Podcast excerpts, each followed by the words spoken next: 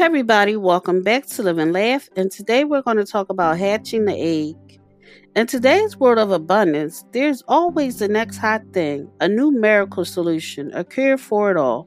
It's no wonder that so many people lack self-discipline to stick to one thing and constantly jump from one thing to another, deluding themselves that the new thing will surely be better than the one they have now. Thank you for listening. If you know anyone that could benefit from this, please go ahead and share it.